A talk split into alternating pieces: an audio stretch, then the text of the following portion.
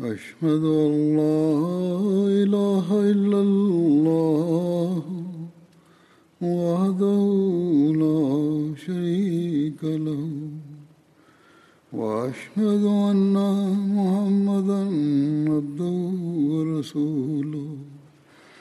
أما بعد فأعوذ بالله من الشيطان الرجيم. بسم الله الرحمن الرحيم. الحمد لله رب العالمين. الرحمن الرحيم.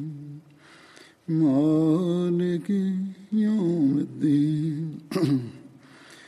إياك نعبد وإياك نستعين. اهدنا الصراط المستقيم صراط الذين أنعمت عليهم غير المغضوب عليهم ولا الضالين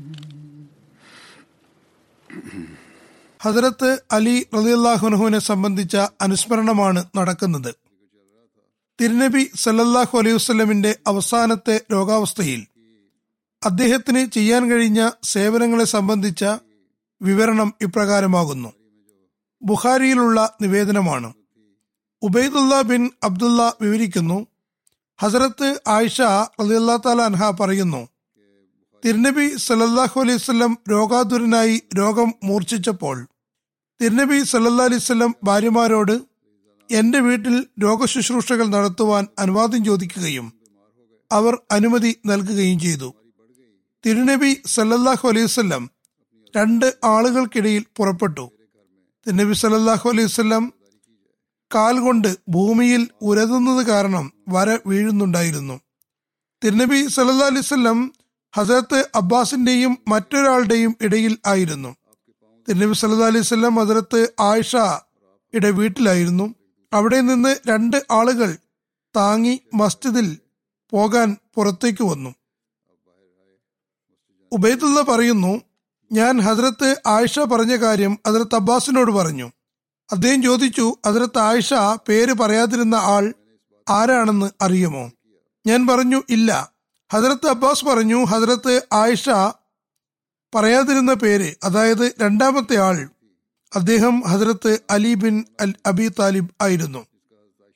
ഹസ്രത്ത് Abdullah bin Abbas നിവേദനം ചെയ്യുന്നു തിരുനബി സല്ലാ അലൈഹി സ്വലം വഫാത്തായ രോഗാതുരനായ അവസരത്തിൽ ഹസ്രത്ത് അലി തിരുനബി സല്ലാഹു അലൈഹി സ്വലമിയുടെ അടുക്കൽ നിന്ന് പുറത്തേക്ക് വന്നു. ജനങ്ങൾ ചോദിച്ചു അബുൽ ഹസൻ ഇന്ന് കാലത്ത് തിരുനബി സല്ലാ അലൈഹി സ്വലമിയുടെ വിവരം എന്താണ്? അദ്ദേഹം പറഞ്ഞു അലഹമില്ല ഇന്ന് കാലത്ത് തിരുനബി സല്ലാ അലൈഹി സ്വലം ആരോഗ്യനില നല്ലതാണ്. അപ്പോൾ ഹസരത്ത് അബ്ബാസ് ബിൻ അബ്ദുൽ മുത്തലിബ് ഹസരത്ത് അലിയുടെ കൈ പിടിച്ചുകൊണ്ട് പറഞ്ഞു അള്ളാഹുവാണ് നിങ്ങൾ മൂന്ന് ദിവസത്തിന് ശേഷം മറ്റൊരാളുടെ കീഴിൽ വരുന്നതാണ്. കാരണം അള്ളാഹുവാണ് തിരുനബി സല്ലാ സ്വലം ഈ രോഗാവസ്ഥയിൽ മരണപ്പെടുമെന്ന് ഞാൻ കാണുന്നു. എന്തുകൊണ്ടെന്നാൽ മരണസമയത്ത് അബ്ദുൽ മുത്തലിബ് സന്താനങ്ങളുടെ മുഖാഭാവം എനിക്ക് നല്ലപോലെ തിരിച്ചറിയാം. വരൂ നമുക്ക് റസൂല്ലാ സല്ലാ അലൈഹി സ്വലമിന്റെ അടുക്കിലേക്ക് പോകാം.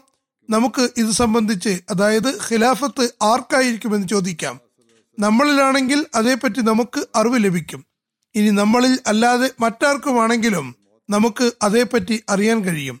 തിരുനബി സല്ലാ അലൈഹി സ്വലം ഇത് സംബന്ധിച്ച് നമ്മളോട് എന്തെങ്കിലും ഒസ്യത്വം ചെയ്യാനും മതി. ഹസരത്ത് അലി പറഞ്ഞു അള്ളാഹുവാണേ ഞങ്ങൾ നമ്മൾ റസൂൽ തിരുമേനി സല്ലാ അലൈഹി സ്വലമിനോട് ഇത് സംബന്ധിച്ച് ചോദിക്കുകയും തിരുനബി സല്ലാ അലൈഹി സ്വലം നമുക്ക് ഈ ബഹുമതി തരാതിരിക്കുകയുമാണെങ്കിൽ പിന്നെ തിരുനബി സല്ലാ അലൈഹി സ്വലം ജനങ്ങൾ നമുക്ക് അത് നൽകുന്നതല്ല. തിരുനബി സല്ലാ അലൈഹിന് ശേഷം ജനങ്ങൾ നമുക്ക് അത് നൽകുന്നതല്ല. അള്ളാഹുവാണ് ഞാൻ തിരുനബി സല്ലാ അലൈഹി സ്വലമിനോട് അത് സംബന്ധിച്ച് ചോദിക്കുന്നതല്ല. ഇത് ബുഖാരിയിലുള്ള നിവേദനമാകുന്നു. ബുഖാരിയിലുള്ള അറബി പദങ്ങൾ ഇപ്രകാരമാണ് അൻത വല്ലാഹി ബാദ സലാസിംഗ് അബ്ദുൽ അസ ഇത് സംബന്ധിച്ച് അതിരത്ത് സയ്യിദ് വലിയുള്ള ഷാ സാഹിബ് തന്റെ ഗ്രന്ഥത്തിൽ ഒരു കുറിപ്പ് എഴുതിയിട്ടുണ്ട്. ഇത് തിരുനബി സല്ലാസിനു ശേഷം നിങ്ങൾ മറ്റൊരാൾക്ക് കീഴിൽ വരുന്നതാണെന്നതിൽ ആ വ്യക്തി ആരാണെന്ന് ഇവിടെ ഭംഗ്യന്തരേണ സൂചിപ്പിക്കുകയാണ്. അതായത് തിരുനബി സല്ലാ അലൈഹി സ്വലം മൂന്ന് ദിവസത്തിനുള്ളിൽ വഫാത്താകുന്നതാണ്. ഹസരത്ത് ആമിർ നിവേദനം ചെയ്യുന്നു തിരുനബി സല്ലാ അലൈഹി സ്വലമിന്റെ വഫാത്തിനെ തുടർന്ന് ഹസരത്ത് അലി ഹസരത്ത് ഫസിൽ ഹസരത്ത് ഉസാമ ബിൻ സെയ്ദ് എന്നിവർ ചേർന്നാണ് തിരുനബി സല്ലാ അലൈഹി സ്വലമയെ കുളിപ്പിച്ചത്. ഇവർ തന്നെയാണ് തിരുനബി സല്ലാ അലൈഹി സ്വലമയെ ഖബറിലേക്ക് ഇറക്കിയതും. മറ്റൊരു നിവേദനത്തിൽ പറയുന്നു അവർ തങ്ങളോടൊപ്പം ഹസരത്ത് അബ്ദുറഹ്മാൻ ബിൻ ഔഫിനെയും കൂട്ടിയിരുന്നു. ഹസരത്ത് അലി ഹസരത്ത് അബൂബക്കറിന് ബയ്യത്ത് ചെയ്തതിനെ പറ്റി വിവിധ തരം നിവേദനങ്ങൾ വന്നിട്ടുണ്ട്. ഇത് സംബന്ധിച്ച് ചില നിവേദനങ്ങളിൽ ഹസരത്ത് അലി പൂർണ തൃപ്തിയോടെയും താല്പര്യത്തോടെയും ഹസരത്ത് അബൂബക്കറിന് ബയ്യത്ത് ചെയ്തുവെന്നാണ് ചിലർ എഴുതിയിട്ടുള്ളത്. എന്നാൽ മറ്റു ചിലർ ഇത് നേർ വിപരീതമാണ് എഴുതുന്നത്. ഏതായിരുന്നാലും ഹജ്രത്ത് അബൂ സയ്യിദ് ഖുസരി നിവേദനം ചെയ്യുന്നു മുഹാജിരിങ്ങളും അൻസാറുകളും ഹജ്രത്ത് അബൂബക്കറിന് ബയ്യത്ത് ചെയ്തു. ഹജ്രത്ത് അബൂബക്കർ മിമ്പറിൽ കയറി ജനങ്ങൾക്കിടയിൽ നോക്കിയപ്പോൾ ഹജ്രത്ത് അലിയെ കണ്ടില്ല. ഹജ്രത്ത് അബൂബക്കർ ഹജ്രത്ത് അലിയെ പറ്റി അന്വേഷിച്ചു. അൻസാറുകളിൽപ്പെട്ട ചില ആളുകൾ പോയി ഹജ്രത്ത് അലിയെ കൊണ്ടുവന്നു. ഹസരത്ത് അബൂബക്കർ പറഞ്ഞു തിരുനബി സല്ലാഹു അലൈഹി വസ്ലമിന്റെ പിതൃവിപുത്ര അതായത് ഹസരത്ത് അലിയെ സംബോധന ചെയ്തുകൊണ്ട് പറഞ്ഞു റസൂലുല്ലാ സലല്ലാഹു അലൈഹി സ്വലമിന്റെ പിതൃവിപുത്ര തിരുനബി സലല്ലാഹു അലൈഹി സ്വലമിന്റെ ജാമാതാവേ നിങ്ങൾ മുസ്ലിങ്ങളുടെ ശക്തി ക്ഷയിപ്പിക്കാൻ ആഗ്രഹിക്കുകയാണോ? ഹസരത്ത് അലി പറഞ്ഞു റസൂലുള്ളയുടെ ഖലീഫ എന്നെ പിടികൂടരുത്. തുടർന്ന് അദ്ദേഹം ഹസരത്ത് അബൂബക്കറിന് ബയ്യത്ത് ചെയ്തു. താരിഖ് തെബിരിയിൽ പറയുന്നു ഹബീബ് ബിൻ അബൂ സാബിദ് നിവേദനം ചെയ്യുന്നു. ഹസരത്ത് അലി തന്റെ വീട്ടിൽ തന്നെയായിരുന്നു. ഒരാൾ വന്ന് അദ്ദേഹത്തോട് പറഞ്ഞു ഹസരത്ത് അബൂബക്കർ ബയ്യത്ത് സ്വീകരിക്കാൻ ആഗതനാകുന്നു. ഹസരത്ത് അലിയാകട്ടെ കുപ്പായം ഇട്ടിരുന്നെങ്കിലും പാജാമ ഇട്ടിരുന്നില്ല. പുതപ്പുമില്ലായിരുന്നു. അദ്ദേഹം ധൃതിപ്പെട്ട് പുറത്തേക്കിറങ്ങി എങ്ങനെയെങ്കിലും നേരം വൈകുന്നത് അദ്ദേഹം ഇഷ്ടപ്പെട്ടില്ല. അങ്ങനെ അദ്ദേഹം ഹസരത്ത് അബൂബക്കറിന് ബയ്യത്ത് ചെയ്തു. ഹസരത്ത് അബൂബക്കറിന്റെ അടുക്കൽ വന്നിരുന്നു. തുടർന്ന് അദ്ദേഹം വീട്ടിൽ വന്ന് വസ്ത്രം വരുത്തുകയും അത് ധരിക്കുകയും ചെയ്തു. ഹസരത്ത് അബൂബക്കറിന്റെ സദസ്സിൽ തന്നെ ഇരുന്നു. ഹസരത്ത് ഇബിനു കസീർ പറയുന്നു Hazrat Ali bin Abi Talib തിരുനബി സല്ലാ അലൈഹി സ്വലമിന്റെ വഫാത്തിന് ശേഷം ആദ്യത്തെയോ രണ്ടാമത്തെയോ ദിവസം ഹസരത്ത് അബൂബക്കറിന് ബയ്യത്ത് ചെയ്യുകയുണ്ടായി. ഇതാണ് സത്യാവസ്ഥ. കാരണം ഹസരത്ത് അലി ഒരിക്കലും ഹസരത്ത് അബൂബക്കറിനെ ഒഴിവാക്കിയിട്ടില്ല. ഹസരത്ത് അബൂബക്കറിന് പിന്നിൽ നമസ്കരിക്കുന്നത് ഉപേക്ഷിച്ചിട്ടുമില്ല. ഹസരത്ത് മസീമോദ് അലി ഇസ്ലാത്തു വസ്സലാം ഹസരത്ത് അലിയെ സംബന്ധിച്ച് പറയുന്നു ഹസരത്ത് അലി കറമുള്ള വജിഹു. ആദ്യമാദ്യം ഹസരത്ത് അബൂബക്കറിനെ ബയ്യത്ത് ചെയ്യുന്നതിൽ പിന്തിരിഞ്ഞു നിന്നിരുന്നു. പക്ഷേ വീട്ടിൽ ചെന്നപ്പോൾ എന്തു തോന്നിയെന്ന് അറിയില്ല. തലപ്പാവ് പോലും കെട്ടാതെ ഉടൻ തന്നെ തൊപ്പിയും എടുത്ത് ബയ്യത്ത് ചെയ്യാൻ എത്തി. തലപ്പാവ് പിന്നീട് വരുത്തുകയാണ് ഉണ്ടായത്. വീട്ടിലെത്തിയപ്പോൾ അദ്ദേഹത്തിന്റെ മനസ്സിൽ അത് ധിക്കാരമാണെന്ന് തോന്നിയത് കൊണ്ടായിരിക്കാം അത് അതുകൊണ്ട് തന്നെ ശീഘ്രഗതിയിൽ തലപ്പാവ് പോലും കെട്ടാതെ അതായത് വസ്ത്രം പോലും ശരിക്ക് ധരിക്കാതെ വേഗം വേഗം വരികയുണ്ടായി. മറ്റ് വിധത്തിലുള്ള നിവേദനങ്ങളിൽ പറയുന്നു ഹസരത്ത് അലി ഹസരത്ത് ഫാത്തിമയുടെ വഫാത്തിന് ശേഷമാണ് ഹസരത്ത് അബൂബക്കറിന് ബയ്യത്ത് ചെയ്തത്. ബുഖാരിയിൽ പറയുന്നു ഹസരത്ത് അലി ഹസരത്ത് ഫാത്തിമയുടെ വഫാത്ത് വരെയും ബയ്യത്ത് ചെയ്തിരുന്നില്ല. നിരവധി പണ്ഡിതന്മാർ ബുഖാരിയിലുള്ള ഈ നിവേദനത്തെ വിമർശിച്ചിട്ടുണ്ട്. ഇമാം ബൈഹക്കി ഹുസ്നുൽ കുബറയിൽ ഇമാം ഷിഹാബുദ്ദീൻ സുഹരിയുടെ നിവേദനം അതായത് ഹസരത്ത് അലി ഹസരത്ത് ഫാത്തിമയുടെ വഫാത്ത് വരെയും ഹസരത്ത് അബൂബക്കറിന് ബയ്യത്ത് ചെയ്തിരുന്നില്ല എന്ന് പറഞ്ഞതിനെ പരാമർശിച്ചുകൊണ്ട് എഴുതുന്നുണ്ട്. അതിന്റെ തർജമ ഇപ്രകാരമാകുന്നു. ഹസരത്ത് അലി ഹസരത്ത് ഫാത്തിമയുടെ വഫാത്ത് വരെ ഹസരത്ത് അബൂബക്കറിന് ബയ്യത്ത് ചെയ്യുന്നതിൽ നിന്ന് പിന്മാറിയിരുന്നു എന്നത് അനുസ്യൂതം തുടർന്നു വരുന്ന വാക്കുകളല്ല. ഹസരത്ത് അബൂ സയ്യിദ് ഹുസ്രിയുടെ നിവേദനമാണ് കൂടുതൽ ശരി. അതിൽ പറയുന്നു ഹസരത്ത് അലി സഖീഫയ്ക്ക് ശേഷമുണ്ടായ പൊതുവയ്യത്തിൽ ഹസരത്ത് അബൂബക്കറിന്റെ കൈകളിൽ വയ്യത്ത് ചെയ്തു.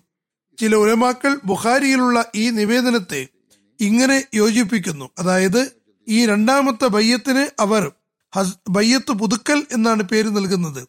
ഒരുപക്ഷെ ഉലമാക്കൾ ബുഖാരിയിൽ പോലുള്ള ഗ്രന്ഥത്തിൽ ഒരു നിവേദനത്തിന്റെ എന്തെങ്കിലും പ്രാധാന്യം കാരണമായിരിക്കും ഇത് ചേർത്തതെന്ന് കരുതി അവർ ഹസരത്ത് അലിയുടെ ബയ്യത്തിന് അതുകൊണ്ട് തന്നെ ഒരു പേര് നൽകിയതാണ്. ഏതായിരുന്നാലും ബുഖാരിയുടെ എല്ലാ നിവേദനങ്ങളും ശരിയായി കൊള്ളണമെന്നുമില്ല. ഡോക്ടർ അലി മുഹമ്മദ് സലാബി തന്റെ സീറത്ത് അമീർ മോമിനീൻ അലി ബിൻ അബി താലിബ് ഷഹ്സിയ വ അസുറുഹു എന്ന ഗ്രന്ഥത്തിൽ എഴുതുന്നു. അല്ലാമ ഇബ്നു കസീർ മുതലായ നിരവധി പണ്ഡിതന്മാരുടെ വീക്ഷണത്തിൽ ഹസരത്ത് അലി ആറ് മാസത്തിന് ശേഷം അതായത് ഹസരത്ത് ഫാത്തിമ ഒഫായത്തായതിനു ശേഷം തന്റെ ബയ്യത്ത് പുതുക്കുകയുണ്ടായി. അവർ ഇതിന് തജ്ദീദ് ബയ്യത്ത് എന്ന പേരാണ് വെച്ചിരിക്കുന്നത്. ആദ്യം ബയ്യത്ത് ചെയ്തിരുന്നു ഹസരത്ത് ഫാത്തിമയുടെ ഒഫാത്തിന് ശേഷം വീണ്ടും പുതുക്കുകയുണ്ടായി. അല്ലാമ ഇബിന് കസീർ എഴുതുന്നു ഹസരത്ത് ഫാത്തിമയുടെ ഒഫാത്തിനെ തുടർന്ന് ഹസരത്ത് അലി ഹസരത്ത് അബൂബക്കറുമായുള്ള തന്റെ ബയ്യത്ത് പുതുക്കുന്നത് ഉത്തമമാണെന്ന് കരുതി. ഹസരത്ത് മസീമോദ് അലി ഇസ്ലാം സിറുൽ ഖിലാഫ എന്ന തന്റെ ഗ്രന്ഥത്തിൽ എഴുതുന്നുണ്ട്. അതിന്റെ ഉറുദു തർജ്മയിൽ നിന്ന് ഇത് അറബി ഗ്രന്ഥമാകുന്നു. ഹസരത്ത് അബൂബക്കറിനെ സംബന്ധിച്ച് അദ്ദേഹം ആരോപിക്കപ്പെടുന്നത് പോലെയാണെന്നും ആ സമയത്ത് ഹസ്രത്ത് അലിയാണ് ഖലീഫയാകേണ്ടതെന്നും ധരിച്ചു വെച്ചിരുന്നു.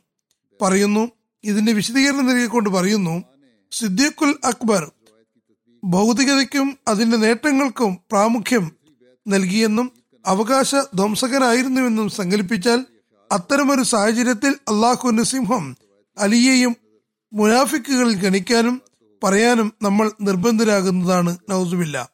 അദ്ദേഹം ഭൗതികതയെ പരിത്യജിച്ച് അള്ളാഹുവിൽ ശ്രദ്ധാലുവല്ലെന്നും മാത്രമല്ല അദ്ദേഹം വഞ്ചനയിൽ അകപ്പെടുന്നതാണെന്നും അതിന്റെ സൗന്ദര്യത്തിൽ ആകൃഷ്ടനാണെന്നും അതുകൊണ്ട് അദ്ദേഹം മുർത്തതുമാരുമായുള്ള കൂട്ടുകെട്ട് ഒഴിവാക്കാതിരുന്നതെന്നും പറയേണ്ടി വരും അതായത് പറയുന്നു നിഷേധികളുടെ അതിർത്ത് അബൂബക്കറിനെ പറ്റി കഠിനമായ പദങ്ങൾ പ്രയോഗിച്ചിരിക്കുന്നു. നിഷേധികളല്ല അതിർത്ത് അബൂബക്കറിനെ പറ്റി കഠിനമായ പദങ്ങൾ പ്രയോഗിച്ചത്. മറിച്ച് ഇദ്ദേഹം ചതിയന്മാരെ പോലെ അവരിൽ ചേരുകയും ഏകദേശം മുപ്പത് വർഷങ്ങളോളം കാപട്യം കൊണ്ടു നടക്കുകയും അങ്ങനെ അസരത്ത് അബൂബക്കർ അലി അലിഹുനുഹുവിന്റെ വീക്ഷണത്തിൽ അവകാശ ധ്വംസകനുമായിരുന്നുവെങ്കിൽ പിന്നെ എന്തിനാണ് അദ്ദേഹം അബൂബക്കറിന് ബയ്യത്ത് ചെയ്യാൻ തയ്യാറായത്? എന്തുകൊണ്ട് അദ്ദേഹം അത്രമാ അക്രമവും അനീതിയും മതനിരാസവുമുള്ള സ്ഥലത്ത് നിന്ന് മറ്റു നാടുകളിലേക്ക് പലായനം ചെയ്തില്ല? അദ്ദേഹത്തിന് ഹിജറത്ത് ചെയ്ത് പോകാൻ മാത്രം അള്ളാഹുവിന്റെ ഭൂമി വിശാലമായിരുന്നില്ലേ? അതല്ല തക്കവയുള്ളവരുടെ അതല്ലേ തക്കവയുള്ളവരുടെ രീതി? കൂറു കാണിച്ചിരുന്ന ഇബ്രാഹീമിനെ നോക്കൂ. അദ്ദേഹം സത്യത്തിന്റെ സാക്ഷ്യത്തിനു വേണ്ടി എത്രമാത്രം സ്ഥൈര്യവാനായിരുന്നു എത്രമാത്രം ധൈര്യവാനായിരുന്നു തന്റെ പിതാവ് വഴിപിഴച്ചുവെന്നും സർമാർഗത്തിൽ നിന്ന് തെറ്റിയെന്നും കണ്ടപ്പോൾ തന്റെ ജനത വിഗ്രഹങ്ങളെ ആരാധിക്കുന്നവരും ഉന്നത സ്ഥാനീയനായ റബ്ബിനെ ഉപേക്ഷിക്കുന്നുവെന്നും കണ്ടപ്പോൾ യാതൊരു ഭയവുമില്ലാതെ അവരെ പരിഗണിക്കുക പോലും ചെയ്യാതെ അതിൽ നിന്ന് മുഖം തിരിച്ചു. അദ്ദേഹത്തെ തീയിലിട്ടു പക്ഷേ ദ്രോഹികളെ ഭയന്നുകൊണ്ട് കാപട്യം സ്വീകരിച്ചില്ല. ഇതാണ് നന്മയുള്ളവരുടെ ചരിത്രം. അവർ ഗഡ്ഗങ്ങളെ ഭയക്കുന്നില്ല. അവർ കാപട്യത്തെ വലിയ പാപമായും നിർലജ്ജയായും ധിക്കാരമായും ഗണിക്കുന്നു. അഥവാ യാദൃശികമായി അവരിൽ നിന്ന് ഇത്തരം നിന്ദാവഹമായ കാര്യങ്ങൾ അല്പമെങ്കിലും ഉണ്ടായാൽ അവർ പാപപ്രതിക്ക് വേണ്ടി തേടിക്കൊണ്ട് അള്ളാഹുവിലേക്ക് ചായുന്നു. എന്നിരിക്കെ സിദ്ദീഖും ഫാറൂഖും ഒക്കെ അവകാശ ധ്വംസകരാണെന്ന് അറിഞ്ഞുകൊണ്ട് എങ്ങനെയാണ് അലി അലി അള്ളാഹു അവർക്ക് എന്തിനാണ് ബയ്യത്തിയത് എന്നത് നമ്മെ അത്ഭുതപ്പെടുത്തുന്നു. അദ്ദേഹം അതായത് അലി ഒരു നീണ്ടകാലം അവരുടെ കൂടെ കഴിച്ചുകൂട്ടി. പൂർണ ആത്മാർത്ഥതയോടെയും വിശ്വാസത്തോടെയും അവരെ അനുഗമിച്ചു. അക്കാര്യത്തിൽ അദ്ദേഹം ഒരിക്കലും ദൗർബല്യം കാണിച്ചില്ല. വെറുപ്പ് പ്രകടിപ്പിച്ചതുമില്ല. മറ്റൊരു കാര്യവും അതിൽ തടസ്സം നിൽക്കുകയോ അദ്ദേഹത്തിന്റെ ഭയഭക്തി വിശ്വാസത്തെ അദ്ദേഹത്തിൽ നിന്ന് അകറ്റുകയോ ചെയ്തില്ല. അദ്ദേഹം അവരുടെ കുഴപ്പങ്ങളുടെയും നിഷേധത്തിന്റെയും മതനിരാസത്തെയും പറ്റി അറിഞ്ഞില്ലെന്നാണോ?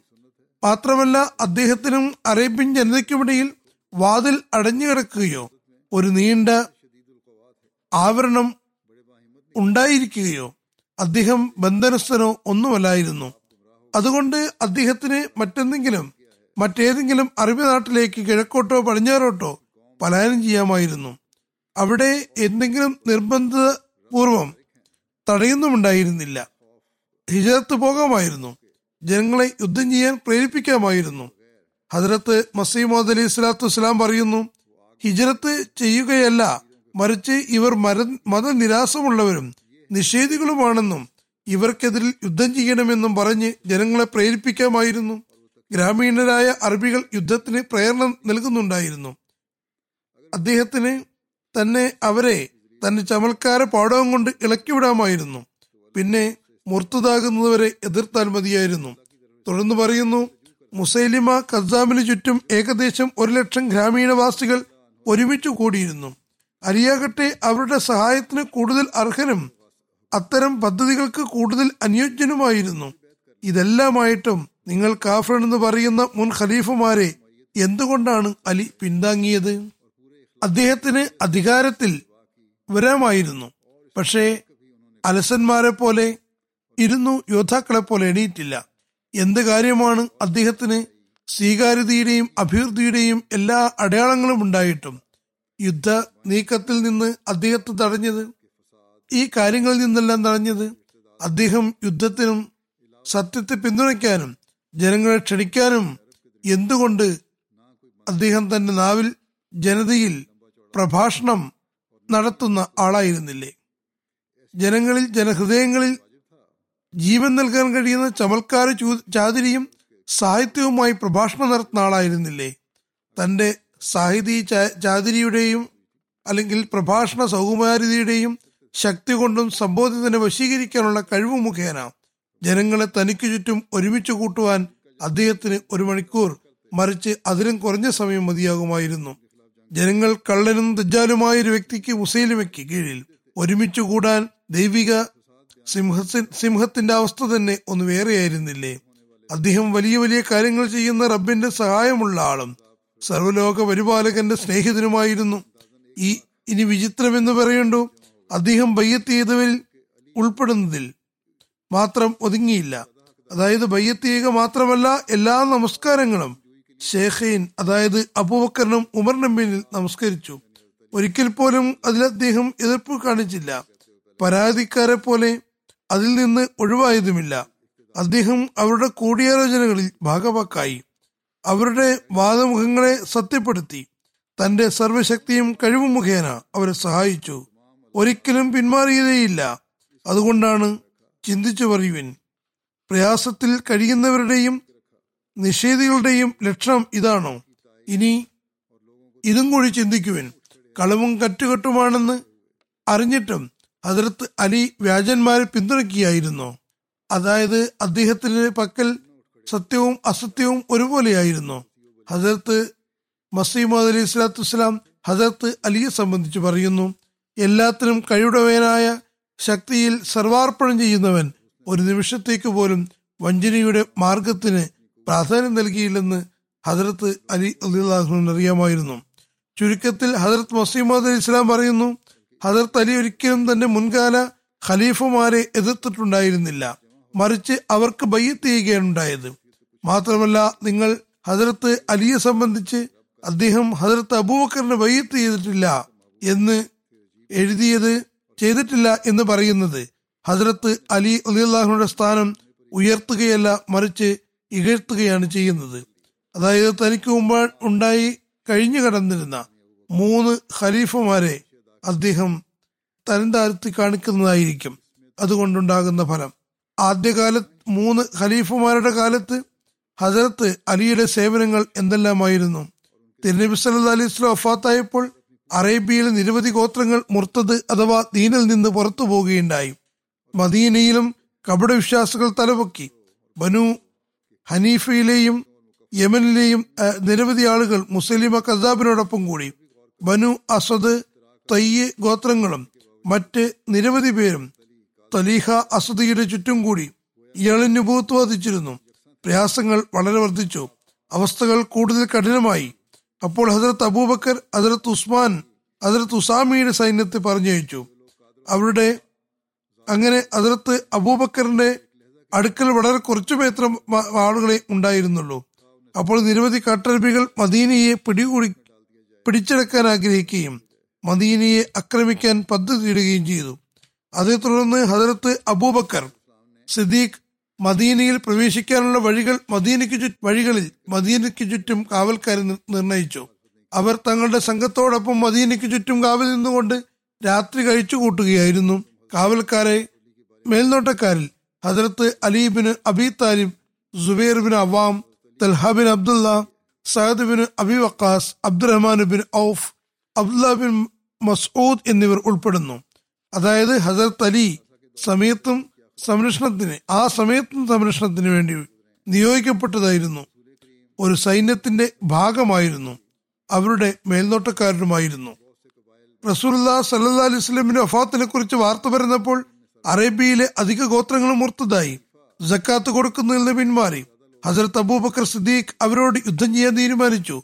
ഉർവ പറയുന്നു ഹസരത്ത് അബൂബക്കർ മുഹാജിരിങ്ങളുടെയും അൻസാറുകളുടെയും കൂടെ മദീനിൽ നിന്ന് പുറപ്പെട്ടു. അവർ നജിദിന്റെ ഉയർന്ന പ്രദേശത്ത് അഭിമുഖമായിട്ടുള്ള ഒരു കുളത്തിനരികിൽ എത്തിയപ്പോൾ ബദഹ് കാട്ടരപ്പികൾ അങ്ങനെ ഭാര്യ മക്കളെയും കൊണ്ട് ഓടിപ്പോയി. വാസ്തവത്തിൽ ഒരു ഭാഗത്ത് മുസ്ലിങ്ങളാണെന്ന് പറയുകയും പൂർണമായും ദീൻ ഉപേക്ഷിക്കാതെ അതുകൊണ്ട് യുദ്ധം ചെയ്ത് അല്ലെങ്കിൽ മുർത്തത് ആയതുകൊണ്ട് അവർക്ക് ശിക്ഷ കൊടുത്തതല്ല. അവർ തിരിച്ചോടിപ്പോയപ്പോൾ ജനങ്ങൾ അതിൽ അബൂബക്കറിനോട് തിരിച്ച് മദീനിലേക്ക് അല്ലെങ്കിൽ കുടുംബത്തിലേക്ക് വരാനും ആരെങ്കിലും സൈന്യാധിപനായി നിയോഗിക്കാനും അപേക്ഷിച്ചു. ജനങ്ങളുടെ നിർബന്ധപ്രകാരം അദ്ദേഹം അതിലത്ത് ഖാലിദിബിന് വലീദിനെ അമീറായി നിശ്ചയിച്ചു. അദ്ദേഹത്തോട് പറഞ്ഞു മുസ്ലിങ്ങളാവുകയും ജക്കാത്ത് വേണ്ടും തന്ന്. ബയ്യത്തിൽ ഉൾപ്പെടാനും ജക്കാത്ത് കൊടുക്കാനും ആഗ്രഹിക്കുന്നുവെങ്കിൽ അവർക്ക് തിരിച്ചു വരാവുന്നതാണ്.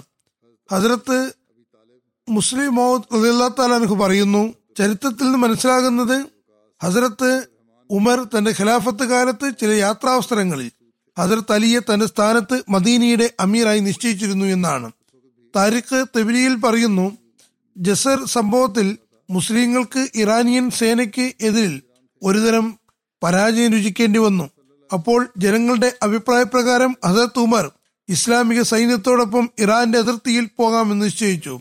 അപ്പോൾ തന്റെ അഭാവത്തിൽ ഹസരത്ത് അലിയെയാണ് മദീനയുടെ ഗവർണറായി നിശ്ചയിച്ചത്.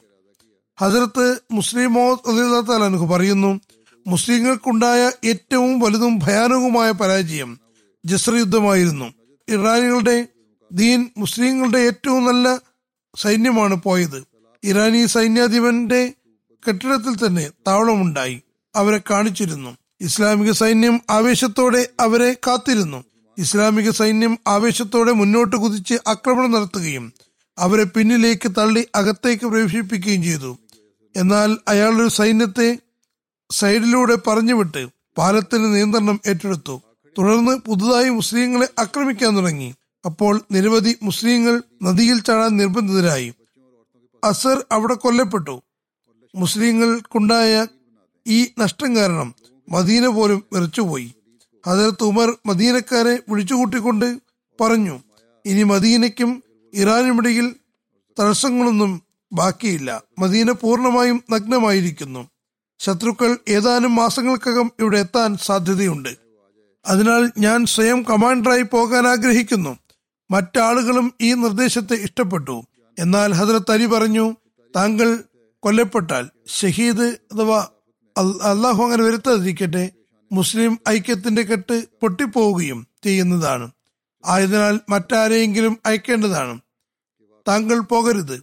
അപ്പോൾ ഹജറത്ത് ഉമർ റദില്ലാഹു റോമക്കാരുമായുള്ള യുദ്ധത്തിൽ സജീവമായിരുന്ന ഹജറത്ത് സാദിനെ ഇന്ന ഇന്ന കഴിവ് ഇങ്ങനെ എഴുതി കഴിയുന്നത്ര സൈന്യത്തെ അയച്ചു തരിക. കാരണം ഇപ്പോൾ മദീന പൂർണമായും നഗ്നമാക്കപ്പെട്ടിരിക്കുന്നു. ശത്രുക്കളെ ഉടൻ തന്നെ തടഞ്ഞില്ലെങ്കിൽ അവർ മദീനയെ കീഴടക്കുന്നതാണ്. അതിർത്ത് ഉസ്മാന്റെ ഖിലാഫത്ത് കാലത്തുണ്ടായ ഫിത്നകളെയും ഫസാദുകളെയും ഇല്ലാതാക്കാൻ ഹജറത്ത് അലി അദ്ദേഹത്തിന് ആത്മാർത്ഥമായി അഭിപ്രായങ്ങൾ നൽകിക്കൊണ്ടിരുന്നു.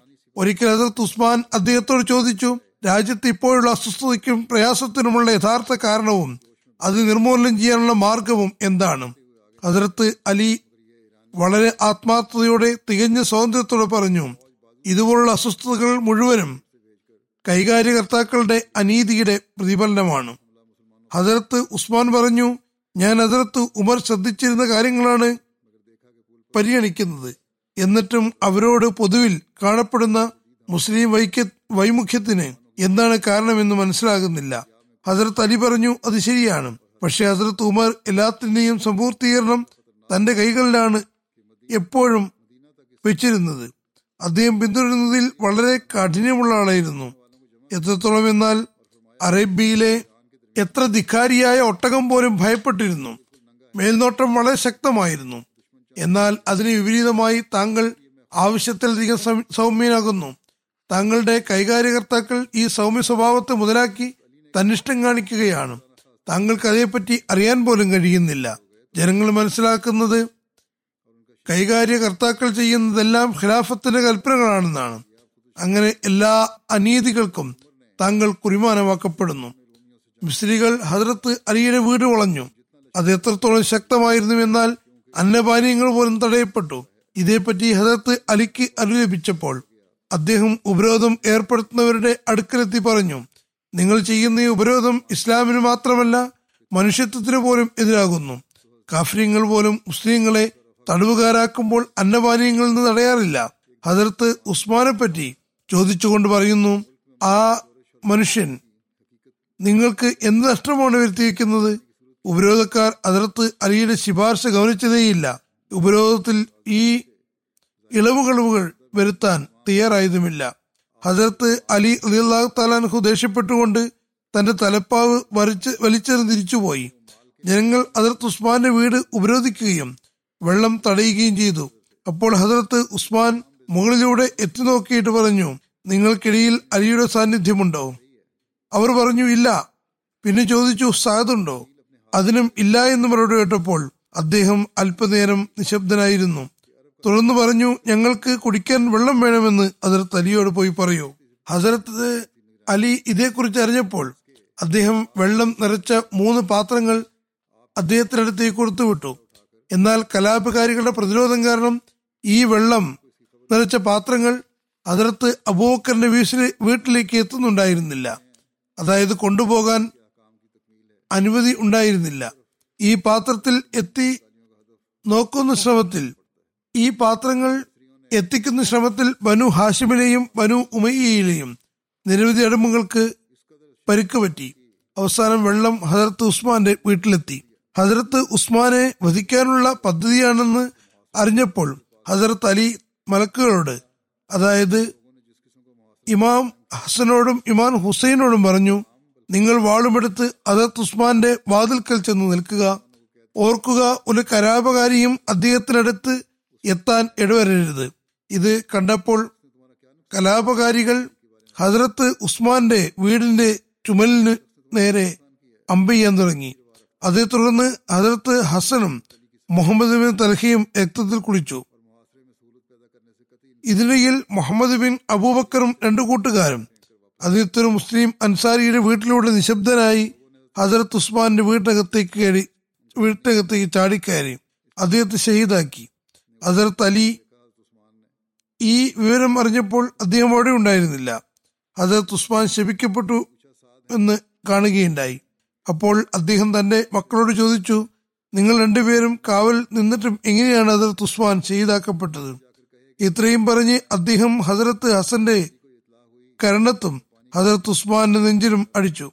ഹസരത്ത് മുഹമ്മദ് ബിൻ തൽഹയെയും അബ്ദുല ബിൻ സുബൈറിനെയും ശകാരിക്കുകയും ചെയ്തു.